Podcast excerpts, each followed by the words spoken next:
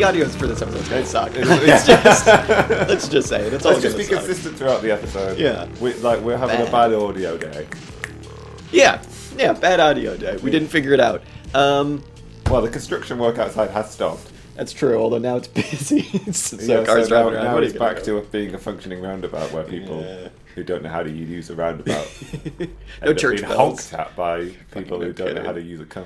Yeah, little Easter eggs for everybody. Whenever we do an interview, if you listen carefully, you'll be able to hear, I don't know, people getting in arguments, yelling, church bells going off, construction people. When we talked to Bobby from Tipping Pitches, at a certain point, you can just hear like road rage outside. Some guy honks and it's like, fuck you.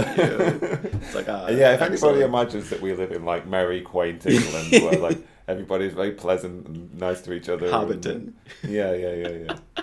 No, Yeah. Well, what are you going to do? prime road rage spot. Speaking of systems not working as they should, Dan, um, wow, do we have a banger for the dear listener today? Am I right? You are entirely correct.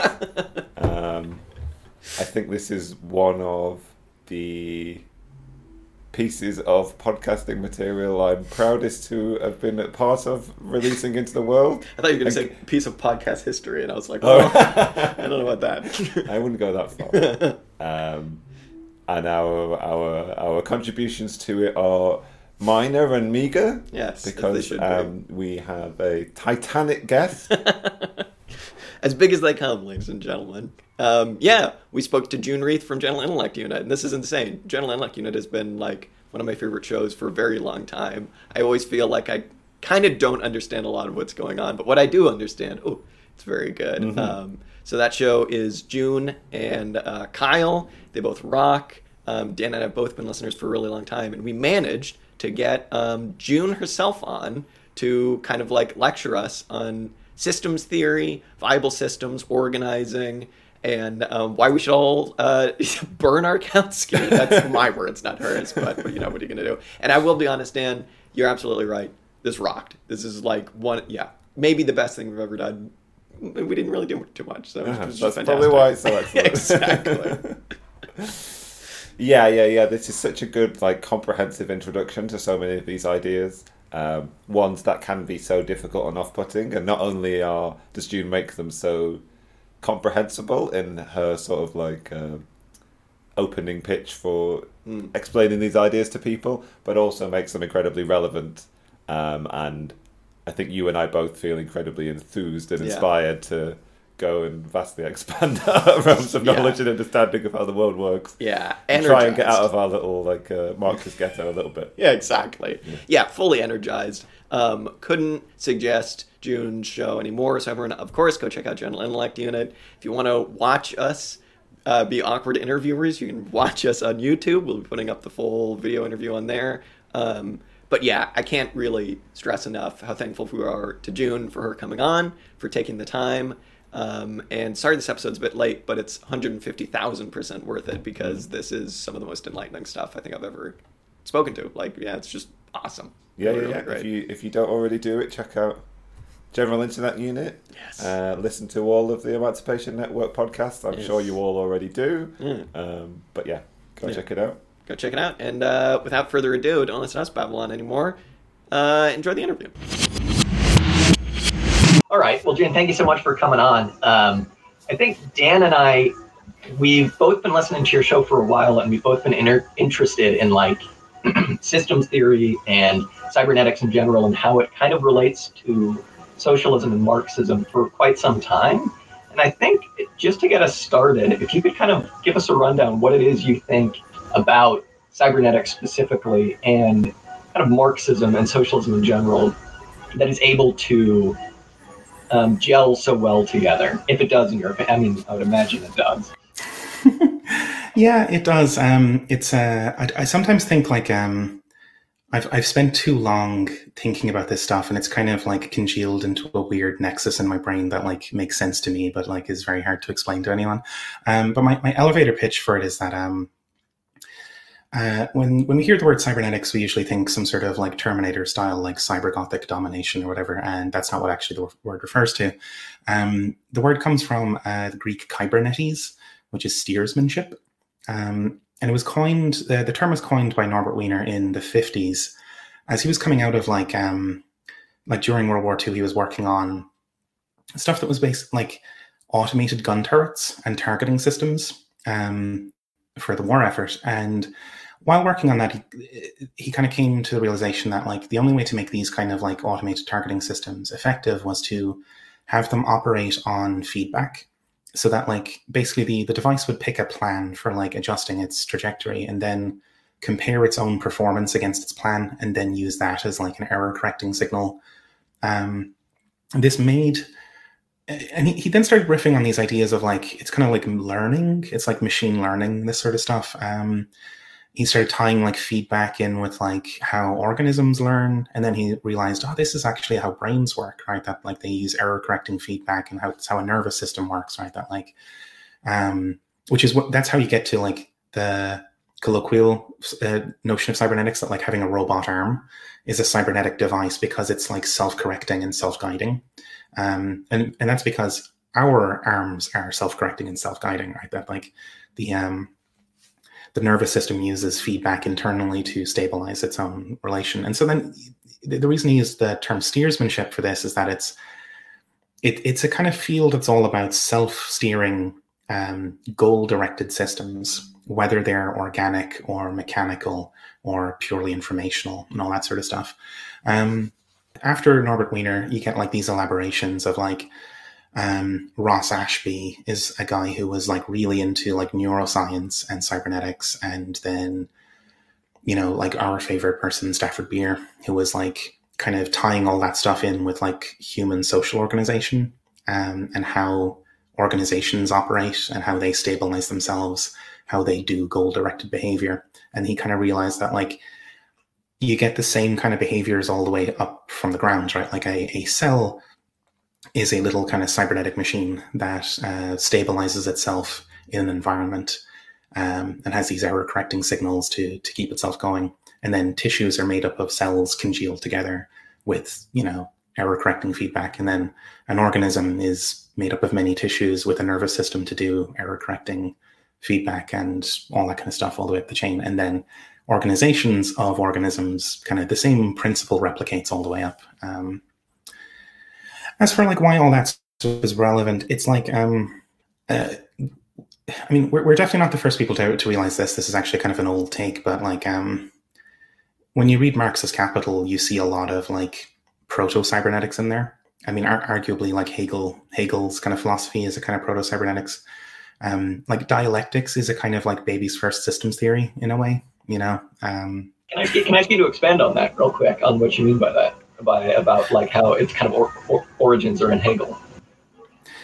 Yeah, so I mean, um, in some ways, you can kind of clearly see the some of the um, cyberneticians are kind of riffing on like vague sort of Hegelian notions, but like um, uh, like with Hegel's turn towards like seeing the like um, the like kind of entanglement of the subject and the system and stuff like that, you start to get towards what would become cybernetics, right? Like and uh, again, like because cybernetics is concerned with these like highly complex autonomous systems embedded in an environment and being among other autonomous complex systems and you know they're all co-emerging together right like it's it's that kind of uh, that sort of thing going on there um i mean in in marx like you have like the um, uh like the way capitalism actually works and the way marx describes it like is in basically cybernetic terms, right? Like that it has a positive feedback loop from M to C to M prime, and and so on. That's like um that's a feedback circuit.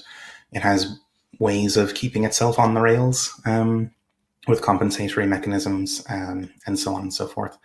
And like why we think all this kind of stuff is relevant is that um, I think like uh, uh Marxists are often kind of trapped in like lingo and like conceptual frameworks from two centuries ago. And it kind of does turn out there, there there is like a science of complex adaptive systems. And you know, you can just kind of and again, as I said, like the kind of dialectics being like a you know, my first systems theory, like we can graduate to the actual systems theory. um and it's a it's a fruitful thing to do. Yeah.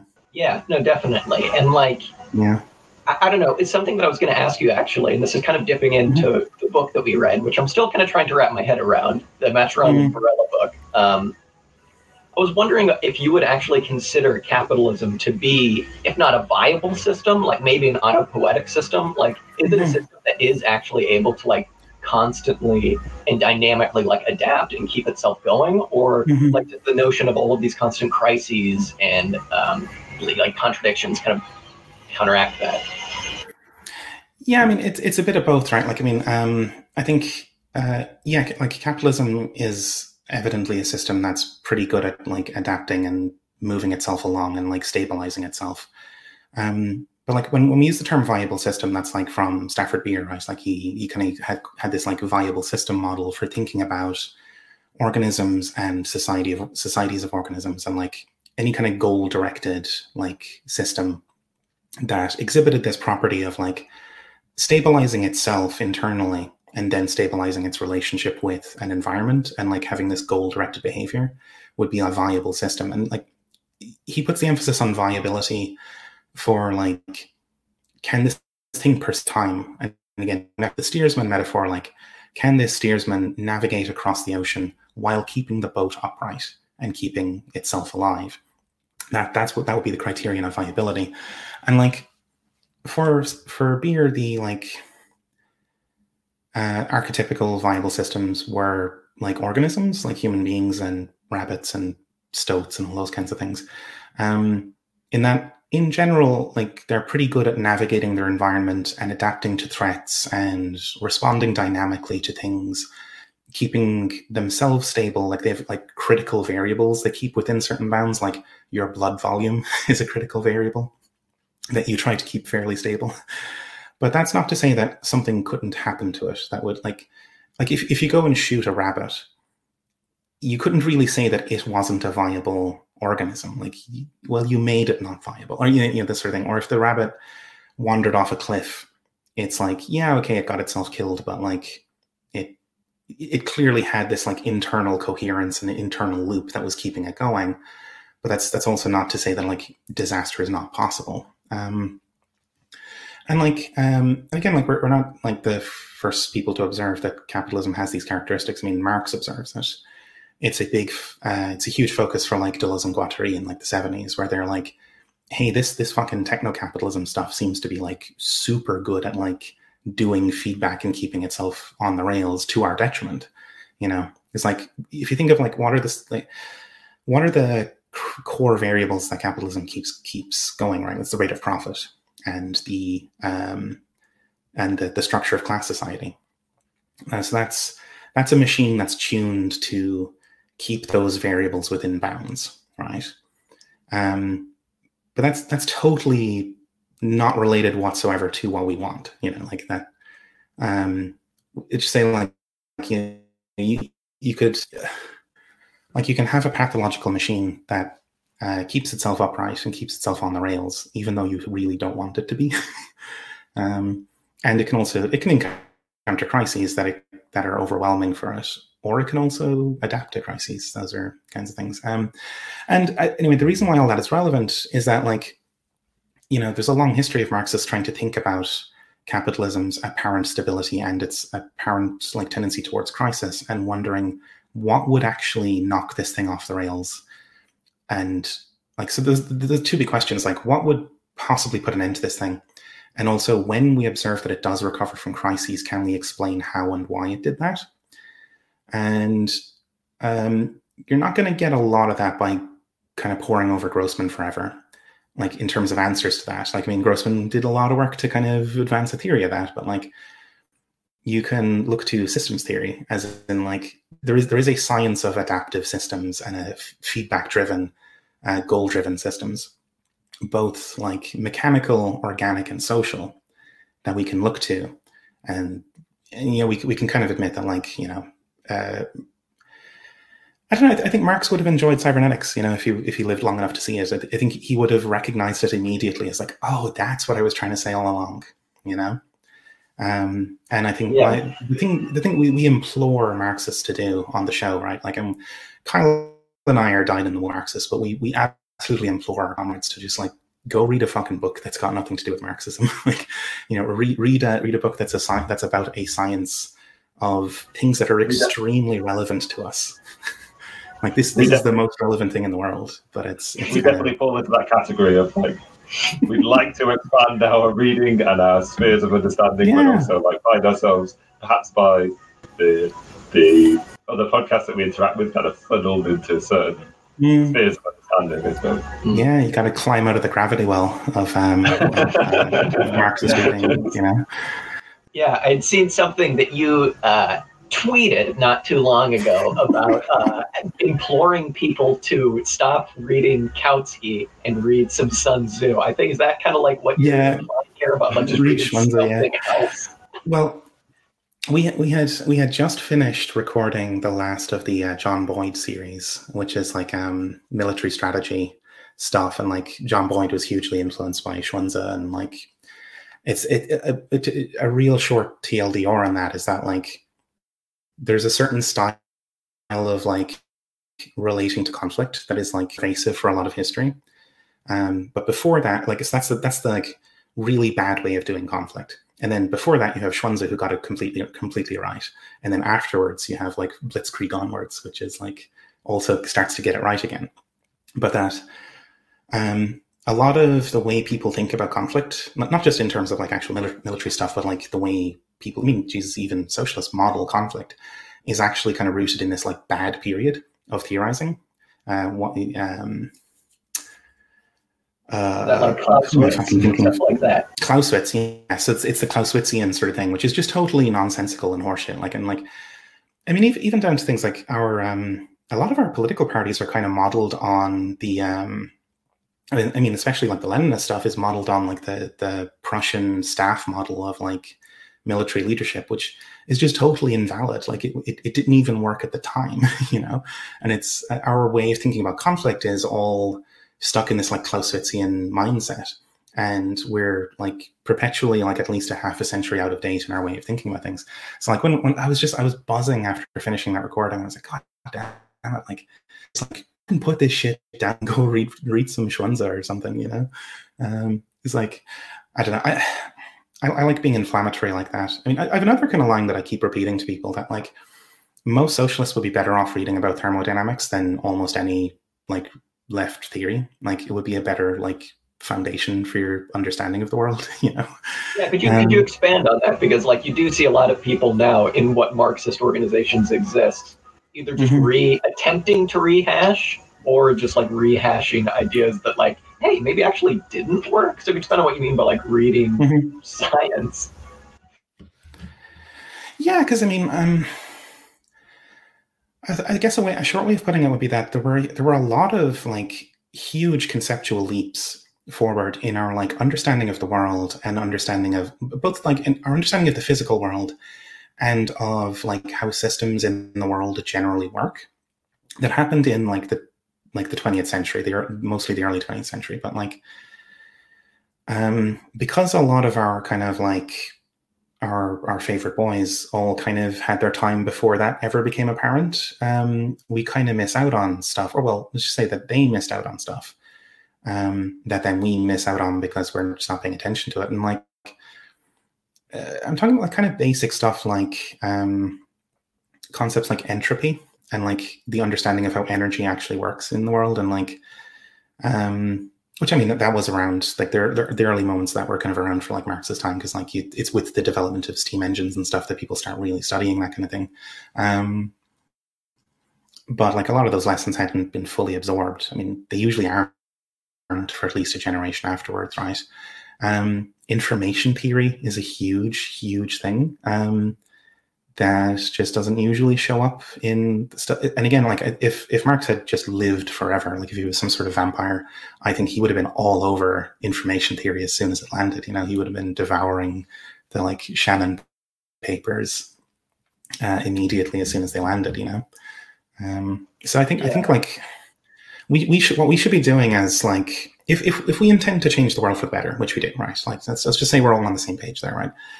um, it behooves us to like actually understand the world, actually understand what human beings are, understand what organisms are, understand what energy and information system are, understand what societies are, um, and you know, I mean, we can also then apply a kind of you know a, a nice layer of frosting of our, our good old dialectics and our kind of like political economy on top of that kind of understanding. But like, um, I don't know. There's just, there's basic science stuff that we probably need to be paying more attention to um, because it kind of it can inform action more than a lot of the stuff we we usually read does. You know.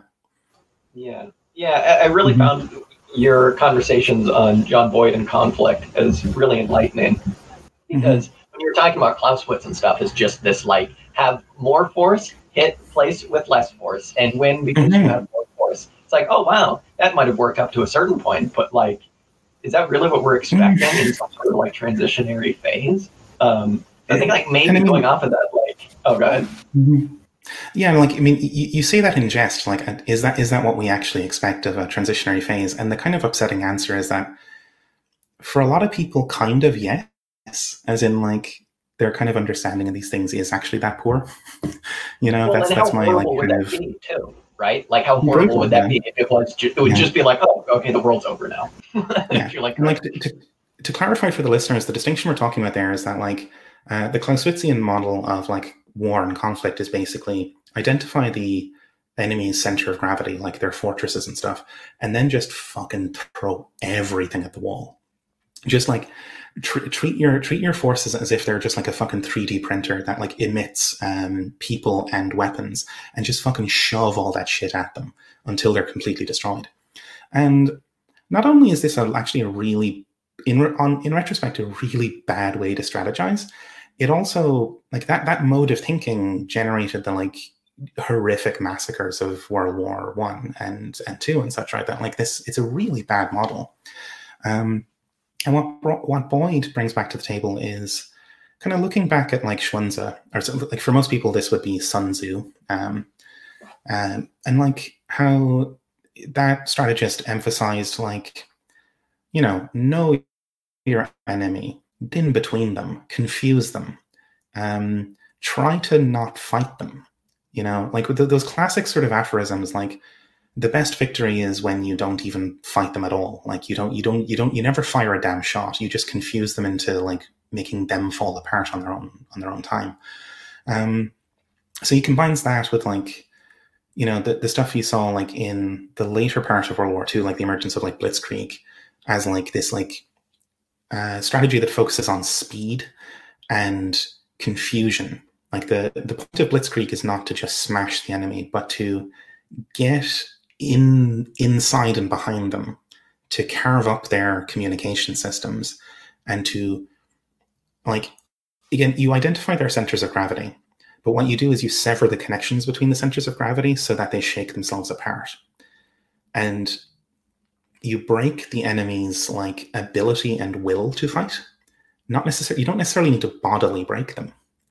You just make them totally ineffective. It's like um it's like you were like it's it's like you're kind of like nerve agents, nerve systems. They're like muscles. They could have the strongest muscles in the world, but it doesn't fucking matter because there's no nervous system left to coordinate them, and so the enemy falls apart without with fairly minimal sort of stuff. And like you know, Boyd points out, like there's a there's a time at which we leave behind the Clausewitzian model of conflict. Uh, well, I say we, as in like the entirety of the fucking world left that behind, except for us.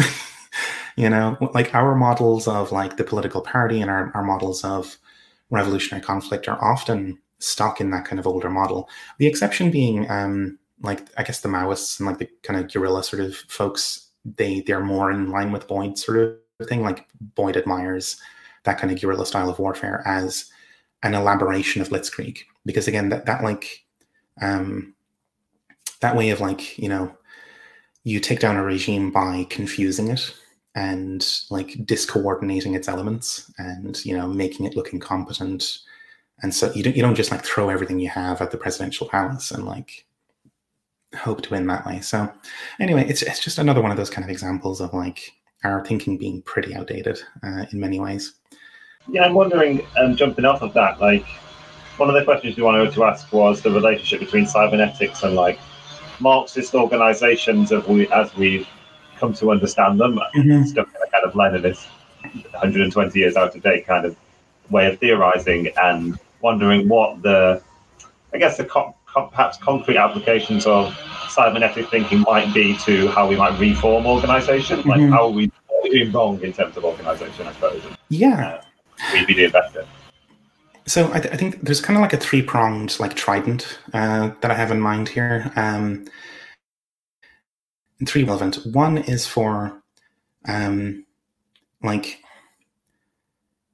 again, if if you want to like uh, change the world for the better, like you want to make an actually better society, one and especially as Marxists, like we we focus on like production and like the production of life and its its um its preconditions as a major thing. Like I think this is for me what kind of distinguishes Marxist thought from like my, my other sort of like favorite stuff like anarchism or whatever is that like we have we have this quite quite serious um concern for like how how do we actually live like in in this future society like what are the ways you coordinate production and so i think cybernetics is essential there um in that you get blueprints for a bottom up like distributed planning system uh, that avoids a lot of the kind of problems that we had with um both the like the sort of anarchy of the market and the problems that we had with centralized planning. Um, basically, like if you read again, shortcutting it for the listeners, like just take it on faith that like uh, a smart guy called Stafford Beer basically worked it all out, and we're we're good to go, um, more or less. Um, so that's super relevant for like being able to pitch like what does a what does a kind of maximally liberated like uh, society look like but also that it doesn't look like anarcho-primitivism or something where like you get maximum liberation by just collapse it's like no we, we take production seriously. We take the coordination of human activity seriously. And again coordination cybernetics you know these are all deeply deeply linked kind of um, concepts. Um, so that, that's the forward-looking kind of planning aspect of it. Like we have a we have a proposal for how you could structure a society to be um, like it would it would it would not have the value form it wouldn't have markets markets it wouldn't have any of that kind of kind of shit but it would also still be like a highly technical society with adequate cooperation and coordination of, of systems uh, so we won't be like you know scrambling through atomic rubble looking for food uh, for, for the rest of our days um, the second leg then is uh, we're we're clearly up against a system that is cybernetic in nature, and that it is it is composed of these tight feedback loops that, like a gyroscope, they just keep it they keep it sitting upright, or like a like a bicycle. You know, the the way it spins is what keeps it upright. Um, and it gives like basically you can kind of do this whole like combative thing of like studying studying how the enemy system works and identifying its weak points. Um, so much like you know a, a, biologist would be able to identify the best way to kill an elephant you know? It's like if you know elephants really well you know probably how to take them down pretty well. Um, that's always going to be relevant um, for the kind of task of actually doing revolution. Um, those two tie, tie together though as well right? Because like a revolutionary transition would always have this problem of like how do you maintain steam for a revolutionary transition and actually complete the task of dismantling the other system whilst not starving to death? Because you're always running this huge risk that like if your if your if your coordinated activities are too disruptive you could just completely collapse your like you know food and material production supply in a way that would generate reaction right? Because this, this is a thing you see quite a few times when things get really hairy is when when people start to kind of get kind of hungry they go god almighty we got to get rid of these fucking anarchists you know? This this isn't this isn't working out. Um, so i think that those those two prongs are kind of actually tied together in a way because like you you could start to find out you could start to figure out how you do this um, do this transition well.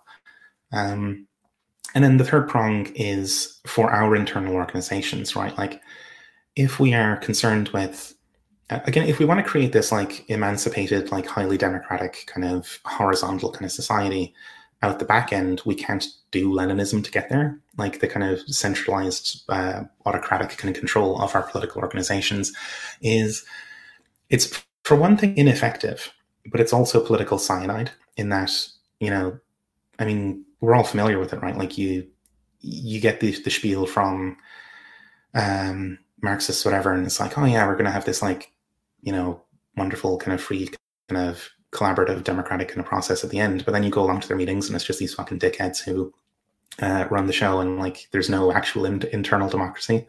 And then you read the history and it's like, oh yeah, as, as soon as the Bolsheviks got power, they just like took democracy, the, the, they took the democratic principles out the back and shot them. Um, and it's like, oh yeah, this is clearly nonsense, right? Like, what reasonable conclusion can anyone possibly come to if that's the evidence they see? Um, so that leaves you with the problem of like, how how do you actually organize in a way that is um, is like meaningfully democratic and also effective? Um, because like maybe it's just the kind of milieu I kind of came out of, but like because um, I, I, was originally kind of more into like anarchist kind of stuff. Um, and I kind of identified a lot of problems with that, even as a like a dumb eighteen year old. It kind of became evident that like um, like in a lot of ways, um, the like kind of freedom, collaboration, and democracy and all that kind of stuff was kind of it. It almost felt like a kind of dead end thing that like because because it was always implied that that would actually be less effective. That like so like um the question would always come up of like how do we how do we like have effective organization where we can actually get anything done and also keep it democratic? And often the answer was you just kind of shrug and go well we we can't figure that out. So we're just gonna like commit to being ineffective but virtuous you know? Or and the, the path the leninists take is the opposite where they're committed to being unvirtuous but effective or like minimally effective. And bringing this back to cybernetics, like one of the huge kind of insights for like from like Stafford Beer is that like effective systems are usually like just to, to one degree or another are actually like mostly bottom up, like um dis- distributed intelligence and like um these kind of like highly collaborative like mixed systems with like horizontal and vertical elements that's actually typical of highly effective organizations. Um, and, you know, in, in, his sort of like theoretical framework, it, it's not like you're trading off effectiveness for autonomy. Like, in order to be effective, you have to have a lot of autonomy in the system. You need, you need like autonomous units that have enough coordination, um, like infrastructure to help them be autonomous right? So that that that that clean effectiveness kind of collapses because for Stafford Beer, if you if you if you get one of them right, you'll get the other right.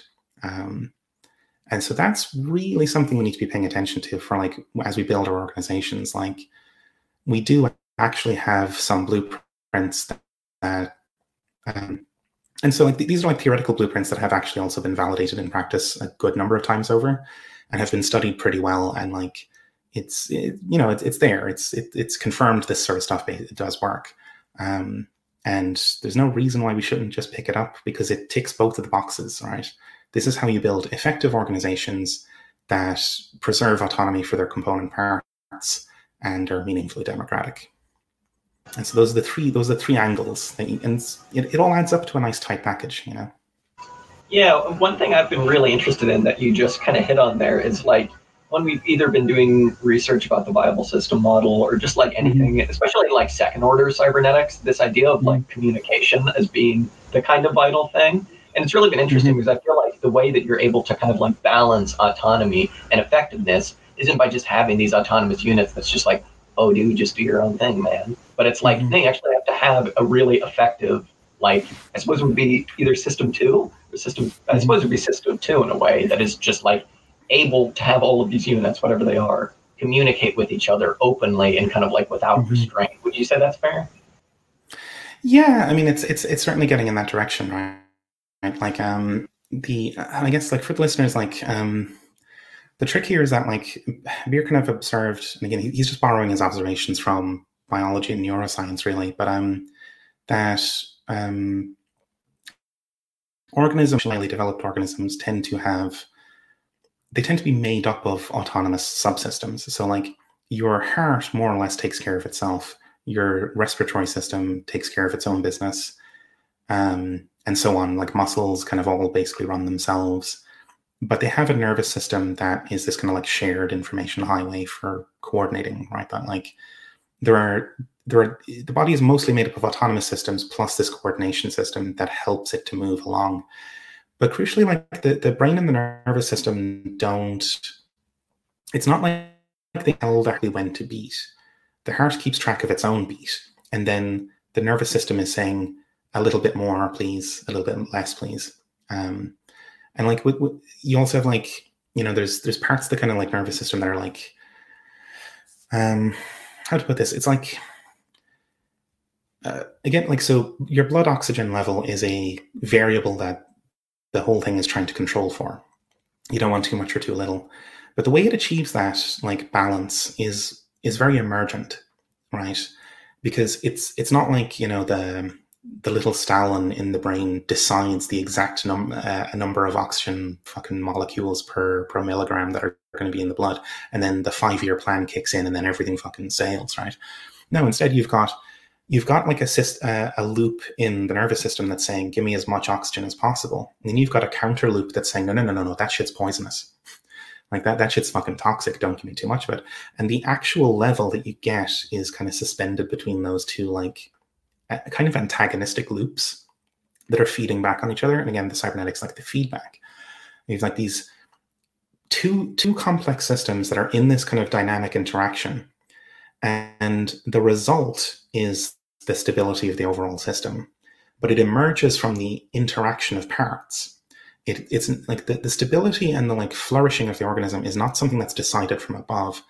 It's something that emerges bottom up and is coordinated collaboratively between these these like subsystems of the body and the same thing happens in the brain right like in terms of like organizing and this is i'm going to try to tie this back to like what it means for like our kind of organizations right but like if you think of like the way the brain processes sensory input um you get this like flood of sensory data through all these different channels and there's parts of the brain that kind of like squash it down and like you know make it into more shaped kind of stuff like they, they reduce the variety of the input um, and they funnel it upwards. And then there's, you know, a little little subsystem called the amygdala, which goes, oh my God, holy shit, that's a snake, quick, run away. And then there's the hippocampus, which says, no, no, no, that's a garden hose. That's fine. We already recognize that. And so you, you've got this interaction. Uh, and then, like, you know, that, that, that signal eventually emerges in the conscious mind as, like, oh, I, I felt a little bit startled there for a second and I don't know why, but I, I see a garden hose. You know, this, this sort of thing. So again, even in the brain, it's like a collaborative thing. You have various systems that are doing specialized things, and the overall result emerges from the interaction of the things. Um, and I mean, sometimes you know the amygdala goes fucking ballistic, and you know you just get like weirdly stressed out for no reason, but you can't you can't you can't articulate why or um, your memory fails, and that's a different sort of thing. Oh, um, weird! I don't think I have any experience with that. That's strange. no, uh, might have burnt might have burnt it out at some point. Uh, it's not working anymore. Um, but the the emphasis there is on like the collaboration and stuff like that, and like why why is that interesting to us, right? It's in cybernetics. There's this principle called like Ashby's law of requisite variety, which states that like a regulator needs approximately as much variety as the situation it's regulating in order to be successful at it. Right so um, like a, a, a prototypical kind of regulator will be a thermostat.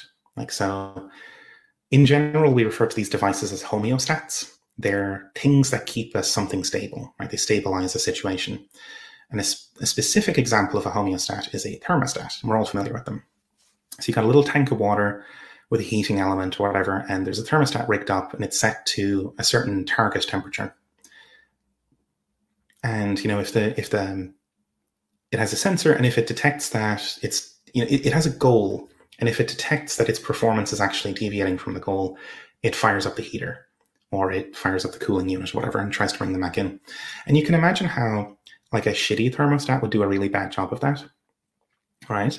So imagine a sensor where it couldn't detect the actual temperature. It could only detect like up or down, as in like either the temperature is too high or it's too cold. And that's that's like a one bit channel, right? And you could you could you just just just like play with it in your head, and it's like, of course that thing would be wildly unstable because the the variety of the regulator is just way too low, and it's it's it, the variety of its communication channels is far too low. Okay, let's get a better one. Let's say it can detect 10 degree Celsius increments. And it's like, yeah, that's better, but it's still fucking terrible, right? Like, I mean, it between one degree Celsius and nine degrees. Like, that's fucking dreadful. It would do a better job than the first one, but you know, it's still not great. And then now, now say, okay, it can detect them in one degree increments or in like, you know, a tenth of a degree, and we're we're, we're into acceptable territory here because now you can imagine nothing actually performing pretty well at keeping the thing stable. Um, and then you think, well, how would how would we make this better? Right, like its its communication channels are good. Maybe if it had memory, you know, if it remembered that at about 4 p.m. every day, somebody tends to open a window and the room gets a bit colder, it might be able to remember that and adjust for that and like predictively fire up the heaters ahead of time and all this sort of stuff. So you, you can see how adding more of these kind of like capacities brings it it brings the regulator up to the level of being able to deal with the thing adequately. Um, so, okay, fine, but like th- thermostats are and like water heaters and this kind of stuff are pretty simple things, right? But like human societies are incredibly complex. Like you, you think of the, sheer variety of that kind of thing, it's actually unbelievable. You would need, in order to like compute the state of like all of human society at a given snapshot moment, you would need you would need to convert everything in the universe into a computer in order to compute that state. And by the time you're finished computing it, it would be out of date. Right? Like your, your insight would now be completely irrelevant because it would have taken so long to do it that the situation would have moved. And also, because you converted the entire world into a computer, you have to model the computer because it's part of the world you're trying to model. Right? We get back to the kind of recursive problem. That's the second order cybernetics, right? Like seeing that the observer the, the regulator is actually in this trying to regulate. Like the observer is part of the is part of the system. Um, and so like Stafford Beer kind of applies Ashby's law to human like social organization and comes to the kind of obvious conclusion that like if if humans if human beings are hyper complex entities and societies of human beings are you know hyper complex to the power of 100 or whatever entities, then you know the it's going to be kind of intractable trying to like control these things from outside or trying to do this kind of like external dominance. The only thing that's really capable of regulating that kind of system is the thing itself. So human the only thing that's capable of regulating human society is human society. And right now in our world we can uh, in capitalism we can see the pathologies that emerge when we have a control system that isn't that right like our control system our equivalent of a thermostat is the fucking market and the value form and they're very very low variety right price signals are extremely narrow information carriers that are not capable like they're, they're like the shitty thermostat we had earlier they're they're not sufficient at all to actually regulate things. And we, we know this, right? Like we're we're Marxists. We we just have to look around and observe this stuff as well. Then um that's there. Um Can I just jump in well, and say yeah, sure. that, like Dan and I actually kind of came across this recently when it kind of hit us that like we were kind of like trying to come to an form an answer to the question of like why is the, the liberation of the working class the work of the working class itself, mm-hmm. right? Like why can it never be something from above, whether that's like a Leninist party yes. or like, you know, some like, I don't know, some other lame thing, like the Fabians or mm-hmm. something like that. Like, why is it that these don't work? And it is, we realize that it is just like the law of requisite variety, right? It's like, yeah. because you just can't regulate something like that. Mm-hmm. It blew my mind. It's the same with like the party, right? If mm-hmm. the, the, the party needs to be, if we're going to form a party mm-hmm. where like it needs to be made up of, it needs to be representative of society as a whole. It can't be something external mm-hmm. to it. It needs to be, and its sort of practice needs to be predicated on its being part of society rather than being outside of and then trying to like control society. Yeah, I feel like I feel like the Marxists like maybe like second international Marxism or the Marxism of Karl Marx sort of knew these mm-hmm. cybernetic insights before there was cybernetics mm-hmm. kind of, and like the history of Leninism and then Stalinism was kind of like we've lost these. Yeah, yeah, absolutely.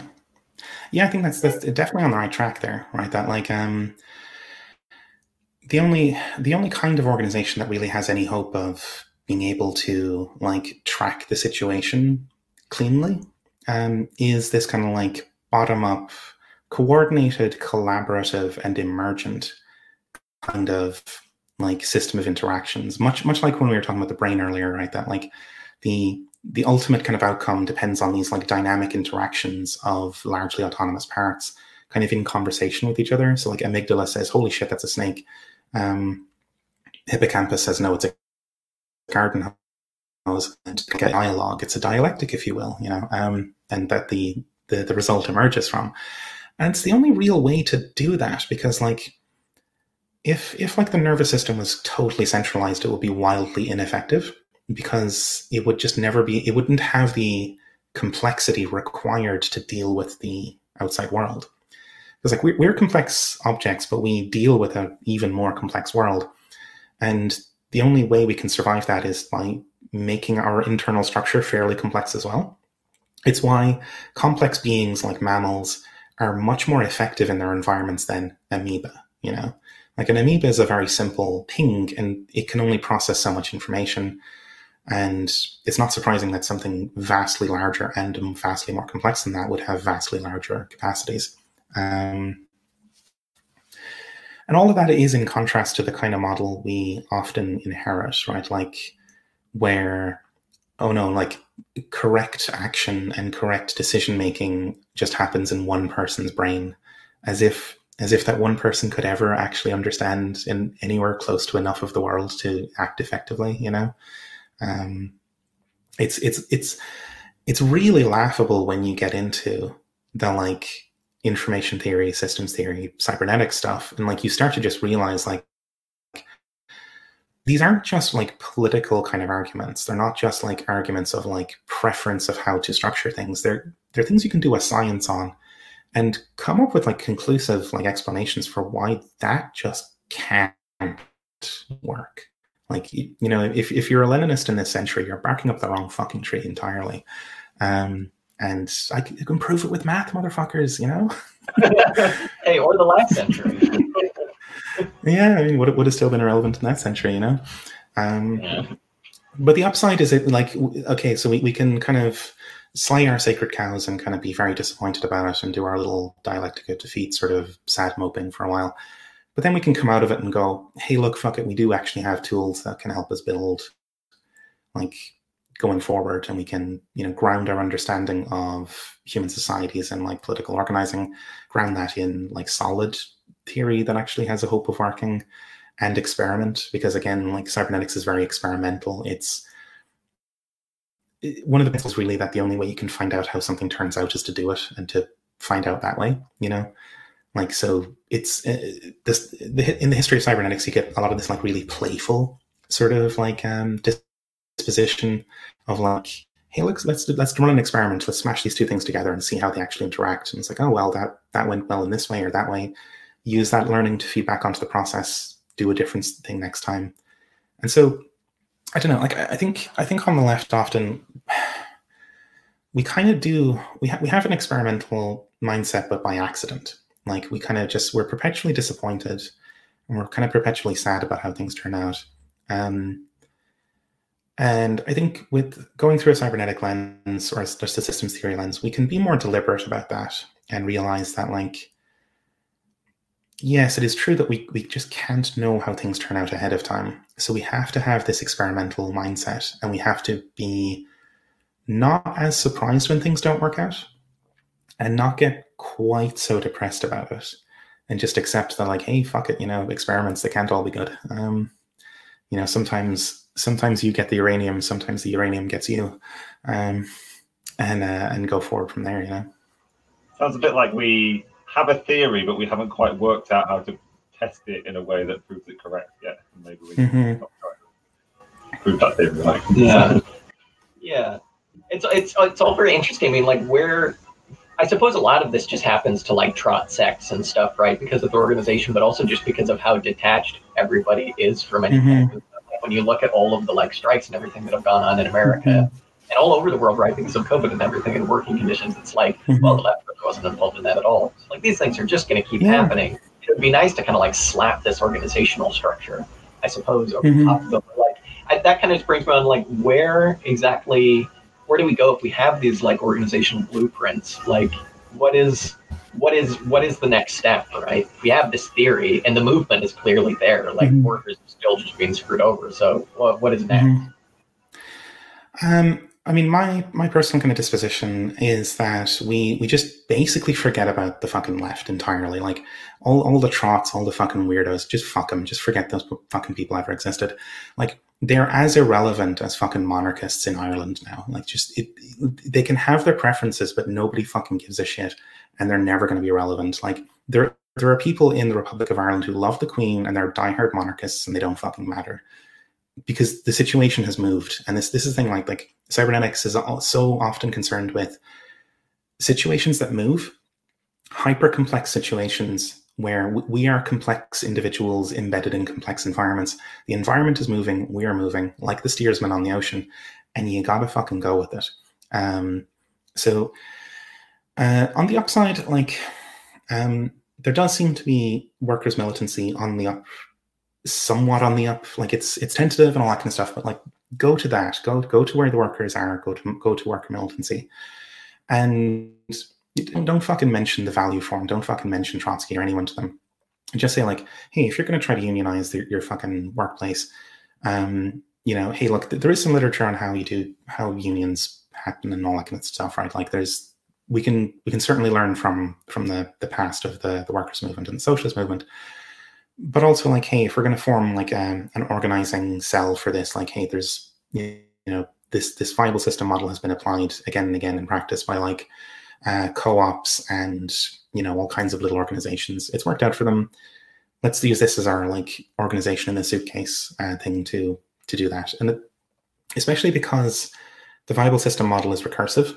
So like each unit is made up of um, like again, like it's autonomous units that are coordinated by a kind of nervous system, and then that forms an autonomous unit that you step up to the next level of the ladder, and it's uh, form it forms another layer. So that's it's ideal for the kind of thing we kind of need to do, where you you form you know teams which eventually cohere into larger units, which eventually cohere into larger units, which cohere into larger units, and you know like um, that's that's just going to be so important, right? Like having having the ability to organize effectively, autonomously, and collaborate effectively with other autonomous units, and have the result of that be a kind of higher level coherence that can then cohere effectively with you know more and more of the same thing. Um, you would get that kind of recursive like tree structure of um, of cells of cells of cells and so on. And that's that's just going to be so much more effective because it can absorb the variety on the ground. Like the autonomous units have the ability to deal with their own situations effectively. They have the communications infrastructure and kind of protocols to collaborate effectively with with their their sibling units. Um, you know, another big part of the VSM is like how the system responds to alarm signals. So like um, you know, again, in, in the body, you know, the nervous system filters a lot of information coming up from the body through the brainstem, but there's side channels where if something goes badly wrong, an organ just screams and goes, fuck. And there's an alarm signal, and suddenly everything's lit up, and the, the body is able to coordinate a response to whatever happened. Um, that's something Beer embeds in the VSM as well, right? Like that, there has to be ways for the um, the system to respond respond to alarms and emergent kind of um, things, and all of that is super super relevant for what we're trying to do. Yeah, no, absolutely. You've sold me, June. I'm gonna I'm gonna burn all of my. I'm gonna say June told me to do it. Yeah, no, there's, there's, I don't know, there's still, there's still definitely something to be learned from the old literature, but I think we have to approach it very critically, and like go back to this sort of stuff and like take what we can. But I, I don't know like i would almost say that like we should be kind of we should be kind of be reading we should be reading a lot of the marxist kind of stuff as like basically like forget almost everything that came after marx. Like just just just read marx. It's, it's almost all there and it's it's solid in there but i don't know treat that as almost secondary at this point right? Because like it's it's one thing to understand how the the law of value works but that doesn't help you terribly much with, with like organizing against it you know? And for organizing against it, it'd probably be more fruitful to understand things like entropy, like how do like when when you when you have some activity ongoing, it tends to generate kind of waste heat that that clogs up the engine, and like you know, it's like oh well, that sounds a lot like burnout. You know, we we all are all familiar with that, and like the value form stuff wouldn't help you terribly much with like you know keeping the entropy low in your organization. You know, it's there's there's there's a lot of a lot of stuff that it really pays to um to understand. Um, also, like I mean, uh, like our enemies understand this pretty well. Like you know, uh, like the bourgeoisie and like just even like the bosses and stuff are pretty good at coordinating themselves. It's not like they're using. It's not like they're consciously using cybernetics, but that's because I think a lot of the lessons of cybernetics just got absorbed into common sense over the years, and so for a lot of people, like just the notion of like using feedback on yourself and your organization to adjust course, it's not even really a very crazy insight anymore. It's just like very bog standard, right? And so, like, if you're organizing against the bosses, like your bosses are going to be using continuous learning and feedback on their own organization, and they'll they'll adapt and adjust strategies based on what you do. Like, we can't afford to not be adaptive because like again with Ashby's law, right? Like um it's like a corollary of Ashby's law that like when you're when you're kind of dealing with two systems, the one with the larger repertoire of actions available to it will tend to win out. You know? Um it's like maybe a way of like giving an example of that is you imagine a game of chess, right? Like the two players have exactly the same repertoire of moves available, presuming they're just the same skill level, right? And so an evenly matched game of chess, it's like a coin toss as to who's going to win. You would find it hard to predict who's who's going to win it. But then you see, okay, match a grandmaster against an amateur.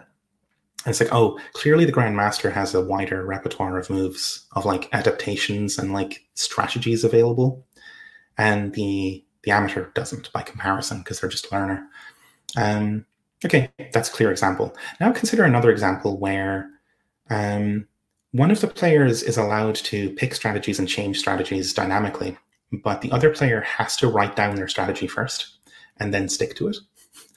And then you can also see how that, that player would lose almost almost certainly, right? Like the, robbing them of that dynamism would um, make make it just think they couldn't possibly win the game. Or another variation would be, um, you know, this this player can't move any of their knights leftward on the board.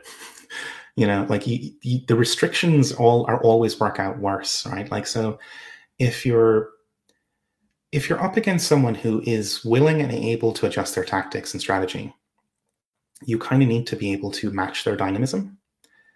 And that that sounds bad for us because like, oh, how the fuck are we ever going to match that? But like, remember with the bosses, there's things they'll never do. They'll never under, undermine their own profits and they'll never willingly undermine their own power, which means they do have their, their hands tied in some regards, right? And isn't it interesting that we can get to that realization via like cybernetics, information theory, game theory, right? Like we can go we can go the Ashby Beer route to get there. But it's a very similar conclusion to what you'd get from the socialist tradition analyzing the same situations, right? That like we need to have variety of tactics and variety of strategy. And we need to recognize the ways in which the opponent has their hands tied in certain respects. Right? And so you can see the resonance again there, right? Like imagine imagine taking these two theoretical frameworks and these two like practices of like how to do reasoning about action as you do it, right? and mesh them together, and you can you can learn from both of them. Um, yeah, that's absolutely fascinating. That's like yeah, that's really interesting. Mm-hmm. I've never thought about the different ways that you can actually get to the same conclusions using yeah. just like I don't know because it's funny because it is like mm-hmm. when you say it out loud. I was going to say, wow, it's weird that you can get to the same conclusions about societies when you actually mm-hmm. study the way that these systems work. but it's like, well, well there's, there's huge there's huge utility in like having shortcuts. That's kind of what science really is, right? That like once you've learned, um, like once you've figured something out, it's a cognitive shortcut thereafter, right? Because like if you think of like I don't know uh, pre-scientific explanations for gravitation, right? It's all sorts of shit like oh the ancestor spirits are in the ground and they love us so much that they pull us close to them, and like maybe God just made the universe in a way that favors up and down directions. I don't fucking know. Who knows? And then then Newton comes along, goes big large masses attract, and clicks into fucking place. It's like oh my god, motherfucker! Like everything makes sense now. And you can skip all the after that point. You, you can skip all the horseshit. You don't have to fucking think about that because like every goddamn problem that's related to gravitation, whether it's like shit falling down or orbital mechanics, you just remember large masses. That's it. That's the shortcut. That's the thing that gets you to the fucking target immediately. And you don't have to struggle with it anymore. And you go from like a world in which every goddamn thing you do that has anything to do with gravity is, is just a new, fresh fucking hell every time because you have to figure it all out from scratch. But then you, you, you get you do the science, you get like the principles of it nailed down. You're good. You're golden. You're good to go. I like to I like to kind of um, I liken it to like pre-scientific bridge building and architecture because like before they had physics and math and stuff worked out, people could build bridges and buildings and all kinds of stuff, right? Like it was yeah, perfectly capable of building them. But the way they built them was it was kind of long trial and error stuff. Like you kind of just tried a bunch of stuff and didn't terribly understand why it worked. It's like, why does this bridge stay up? I don't, I don't know. And like, should we try a different design? Oh God, no! Like, we don't know. We don't know what the fuck it's going to do. You know. Um, once, like, once you discover the arch, it's like, okay, don't touch it. Like, just we're we're doing this one design of arches from now on because that, that's what that's what my you know the the apprentice was taught by the teacher, and that's what the that teacher was taught by their teacher, and so on, all the way back through antiquity. And so, yeah, people could build stuff, but it was like a kind of inherited tradition that was just kind of like ah, it's it's unsatisfying, right? Like we can we can get things done, but not very well. And crucially, we couldn't work out ahead of time what was likely to work in practice. And then you get physics, you get math, you get like the you get gravitation, you get all these underpinnings that suddenly mean you can design a bridge on paper ahead of time without without lifting a fucking finger to put a stone in place. And you can be pretty sure that's going to work or not. And you can point to it and explain why it's not going to work or why it will work. And that saves you so much effort. So, post scientific bridge building, you get the same bridges basically. But now you have confidence that you can actually do them well. You have confidence you can adapt to new designs, right? Because, like with a pre scientific bridge building, if you took somebody who was accustomed to making bridges out of stone and then just teleported them to a part of the world that could only deal with wood, like I don't know, there's no stone around, it's all just like soil and and, and trees, eh, they'd be lost. You know, it's like how the fuck do I make a bridge out of wood? It's crazy. You know, I've only ever done it with stone. But post scientific, you just go, yeah, sure, show me the equations, it's fine. You know, you you got rubber? Yeah, fuck it. Just make a bridge out of rubber, no problem. You know, um, what like packing foam? Yeah, I can make a bridge out of packing foam. Um, you know, and I th- I think we really need this kind of like scientific revolution in our in our kind of thought. If if we take this kind of like emancipatory process seriously, we kind of got to be serious about it and be scientific and help ourselves get to a point where we have a bit more confidence that what we're talking about is actually like correct and like the bridge will actually stand up um because the yeah the, the, the pre-scientific situation just isn't that good yeah i'm wondering on that ed i i have you i know a lot of your uh, podcasting colleagues have been reading mm-hmm. specifically mm-hmm. tom read the uh, fundamental principles book and mm-hmm. had blown have you have you uh, had much interaction with that book? And if so, kind of how can you imagine that holding up with kind of like a cybernetic system of organization? Yeah, I, uh, I, I read it. I read it. I think straight through in like two afternoons when I when I got it, and uh, it seems to check out. Um, uh, I would need to reread it, but like yeah, it all it all seemed there was nothing jumped out at me as problematic. Like a lot of it, um, a, a lot of it gelled, you know, with um, like I, I think you could just like you know plug the VSM into that and you'd be kind of good to go um, in many respects. Like it's still with this like you know you still have to like try it and experiment and see how things turn out, but like it's a I think a pretty solid foundation from which to begin those kind of experiments. Yeah.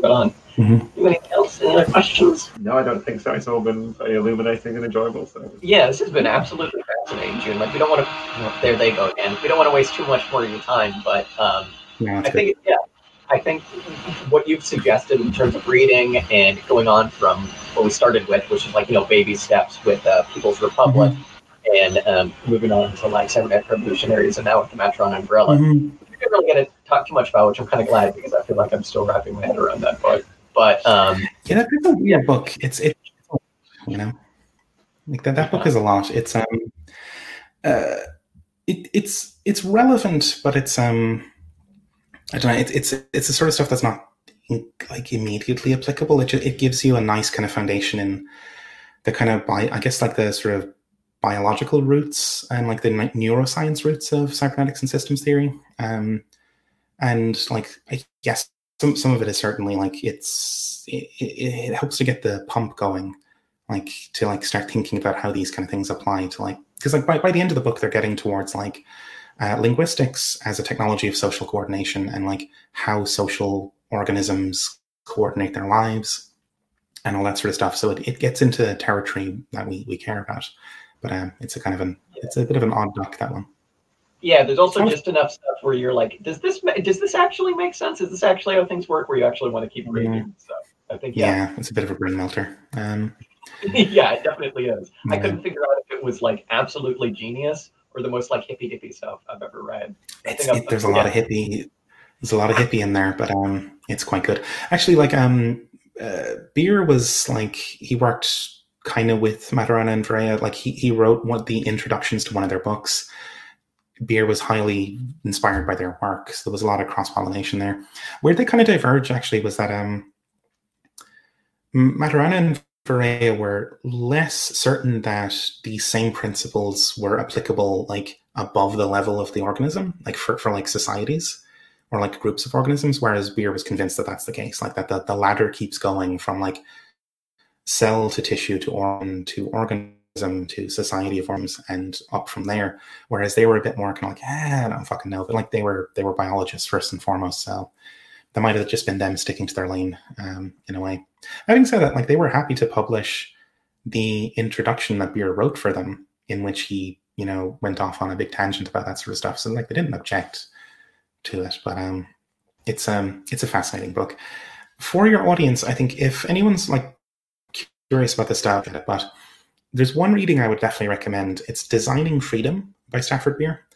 It's a very short little book that you know. Uh, it's it's one which he's he's he's pitching the idea that like you know society's ills could be solved by a revolutionary transformation like a, a cyber communist kind of revolution basically um, and it's it's it's available free online if you google for it you can get a pdf off of archive.org um, also it's just a very short little pamphlet anyway that and, and it's written for a layperson audience it's not a technical book uh, so if anyone's curious about where to go on this, I would strongly recommend starting with designing freedom as your your kind of on ramp um, into the stuff. Awesome. Yeah, I think that was one Dan and I we we both skimmed before. Yeah, we should actually yeah mm-hmm. we should take a proper look at it. There is also a recording of those as lectures, I think, so you can actually yes. listen to him read it. Maybe it's not, maybe it's abridged or something. He has a very excellent voice. Uh, they're actually they are originally lectures, actually. Like uh, it was a lecture series for the CBC, the Massey lectures. Um, he got he got that gig uh, basically immediately after the um, the coup in Chile in '73. So, like in '74, he was delivering those lectures, and it's all reflections on that failed revolution and like his kind of like his radicalization after that. It's like he was already a pretty radical kind of guy, but like that that experience of um, working in Chile on Project Cybersyn and then having it be crushed by um, by the fascists really sent him over the edge into radicalization. Um, there's there's a wonderful line from one of those lectures that I, I absolutely loved, um, where he says, um, if I'm remembering it correctly, that like every time we hear that a proposal will destroy society as we know it, we should be brave enough to say, "Thank God, at last." yeah, that kicks so uh, much ass. That's so good he kicks ass so bad. It's so good in that thing. That's it's it's really intense. Um, so yeah, that's that's my recommendation for the on ramp. Um, cool. Well, that's yeah, that's really awesome. I think yeah, I've been feeling a little bit of like stagnation and burnout recently for various. Uh, reasons in terms of like organization and stuff like that, and also yeah. just exposure to sex. Um, but uh, yeah, I think that this is all extremely refreshing, and it's like, man, all it took was like actually getting out of the like Marxology, like which is all important, and it's I don't know, Dan and I are doing for that shit, so it like is. it's great. But yeah, mm-hmm. I yeah, I mean, like I'm I'm a dyed in the wool Marxist, like, but like um, you got to do this thing where you like inject variety. Like that's that's that's how it. I mean, like so, living organisms survive by constantly ingesting new energy and new information, like filtering it and like absorbing it and sorting it, and then ejecting the bad stuff out the back. Um, and the, the same goes for minds, you know, and the same goes for like societies of, of minds, right? Like, um, I think the only way we can keep these kinds of projects fresh is to like constantly have like f- fresh sources of energy and information being pumped in to like be recombined with. You have to, have to do this constant recombination process. Um so yeah i mean yeah, as you said like stagnation like it's it's bad stuff. Um stagnation it, is bad. It, it, it sickens you you know when, when you find yourself in that kind of scenario where you just you just feel like oh my god like it's it's all it's so stagnant and everything's so stale. You just go um yeah, read something else and inject that back in. Yeah, yeah. You read mm-hmm. some read some Sunzi you fucking dorks, you nerds. Yeah.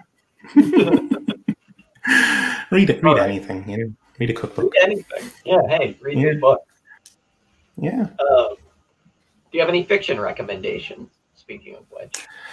Uh, yeah. Um, I've been reading a lot of um uh, Borges recently. You familiar with Borges? I, yeah, um, yeah, yeah. My my uh, guy that I work with and my wife actually just suggested that I read it. Mm, yeah, my mind. yeah, some really strong stuff in there. Um, I, I love the just like the cognitive maximalism that like he kind of plays with. Um, and I don't know what else have I been reading. Uh, I don't really I don't read a lot of fiction actually. Um, uh, yeah, I don't know. Uh, Borges is the only one that stands out as a, as a big recent thing. Official GIU fiction recommendation. Got it. Thank you very mm-hmm. much. cool. Well, dude, thank you so much again. This has been absolutely like absolutely illuminating, and I hope it is for our audience too. Um, oh, and yeah, yeah, I think Dan and I've been looking for an answer. Like, where do we go? What do we do now? Where where are we being led to with all of this research? Mm-hmm. Yeah, hey, here's mm-hmm. something new. So um, yeah, I, I, think the path forward is to try to understand the world, um, and that means like understanding systems, understanding organisms, and how societies of organisms actually function. Um, and yeah, getting getting basics of like physics and information theory into you is never a bad idea. Um, that that'll always be fruitful, you know. Cool. Well, um, I we have definitely a much smaller audience, and I would imagine most of our audience actually already know General Intellect Unit, but if there's anything other than General Intellect Unit that you'd like to plug for any reason, that would be the time, I guess. That's what people do. Yeah. Um, so we're also part of the Emancipation Network. Um, so, like our sister shows, uh, Swampside Chats, From Alpha to Omega, uh, Jumpsuit Utopia, and Mortal Science are all they're all fantastic, and they all they all share a kind of like similar, like technical sort of disposition um, and a, a general forward looking kind of um, orientation. Like we're, we're less concerned with excavating the past or like redeeming history and much more concerned with what we're going to do from now on. Um, so they're all wonderful. uh, check those out. And the other, the other like show that's been really just blowing my mind is um, Fight Like an Animal uh, by Arnold Schroeder. That's absolutely fantastic. Um, uh, yeah, like That's evolutionary science and like neuroscience and stuff like that, um, and like trying to draw out like politics as a basically a biological phenomenon or as a material like organic phenomenon that like um it, it, it's like uh, he's ended up in a really wonderful place where um he's able to say that like and I'm paraphrasing something from a later episode here, but like it gives you a flavor of what's going on there. That like a lot of leftists kind of pin their political identity to particular time periods, like, oh, I'm a 1917 kind of Marxist or I'm a you know 1921 sort of Marxist, whatever. Whereas Arnold sees himself as part of a political tradition that began 30 million years ago, and that like or organisms have always like struggled for more area of life for themselves, and like that that goes all the way through like proto apes through like bonobos and chimpanzees. You you see the same kind of thing where they they engage in conflict to vanquish uh, tyrants within their little societies, and the, the human story is a continuation of that arc. So it's, it's like a it's a very long sweep of history, which is nice because it means that like you know the hope of an egalitarian politics or like change for human societies is not not impossible because it's happened a long it's happened a lot of times across a huge stretch of history prehistory. It's it's happened all the way through the evolution of the species and um we're not like i don't know we're not like barking up the wrong tree or anything you know? It's it's not it's not like a our, our desire for emancipation is not a sort of like recent affectation or some sort of um, quirk or like a diversion. It's actually something that you know our our very primitive ancestors were engaged in as well um, when they like you know accosted the the, uh, the like head the the head ape of the tribe and bashed his head in and uh, made a made a sort of ape democracy instead. You know, because we we have a lot of the political tradition that we share with those um, those creatures. Cool. Well, the construction guys are back up doing their thing again outside, we should probably. But um, again, thank you so much, June. And um, yeah, Middle Intellect Unit is perhaps maybe my favorite podcast, so everybody should check it out. Yeah, thanks very much for having me.